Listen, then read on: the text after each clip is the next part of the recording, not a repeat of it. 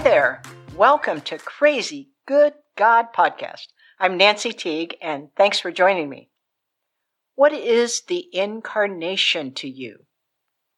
Since the focus of traditional Christianity is on sinners and the way to get saved, it's very natural to move on quickly from Jesus became a baby in the incarnation and we celebrate to the salvation message. What if our understanding of the incarnation is small, very small? Here's a great statement. We can never overexaggerate God, but we sure do underestimate Him. Hmm, do we underestimate the incarnation?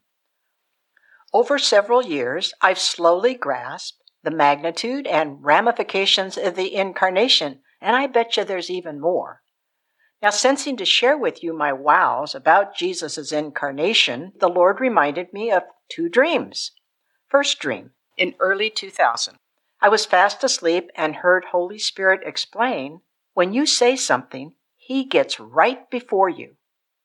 That woke me up, and I could picture God getting right in front of my face to listen to me. It's like God was in my face, in full rapt attention, face to face, eyes to eyes, really focused on what we say or think. So when you think He doesn't hear you, may this dream come to mind. He gets right before you. Second dream. A few years later, I saw a huge cloud in the sky. Then all of a sudden, it turned into the shape of a huge ear. In a rather comical way, I felt he was saying, I'm all ears. Truly, God is the best listener of all. Now I see those dreams had a incarnation connection. So why did the creator become what he created? First, the basic definition of incarnation. Doctrinally, incarnation is deity taking on human form. Specifically, it refers to Jesus becoming fully man. So here's some wows.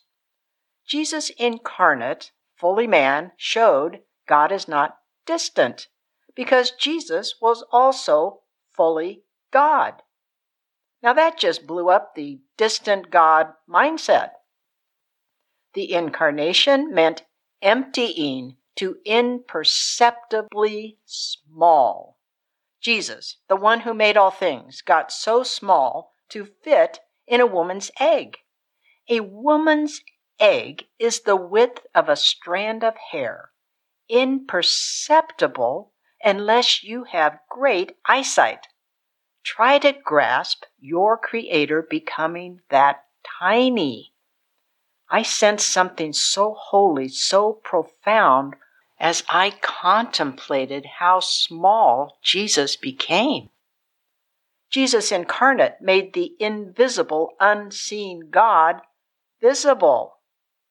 Jesus became flesh, became in the Greek is ginomai.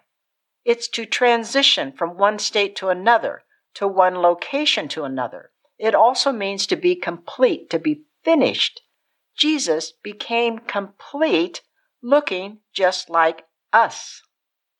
The incarnate, complete Jesus looks just like the Father.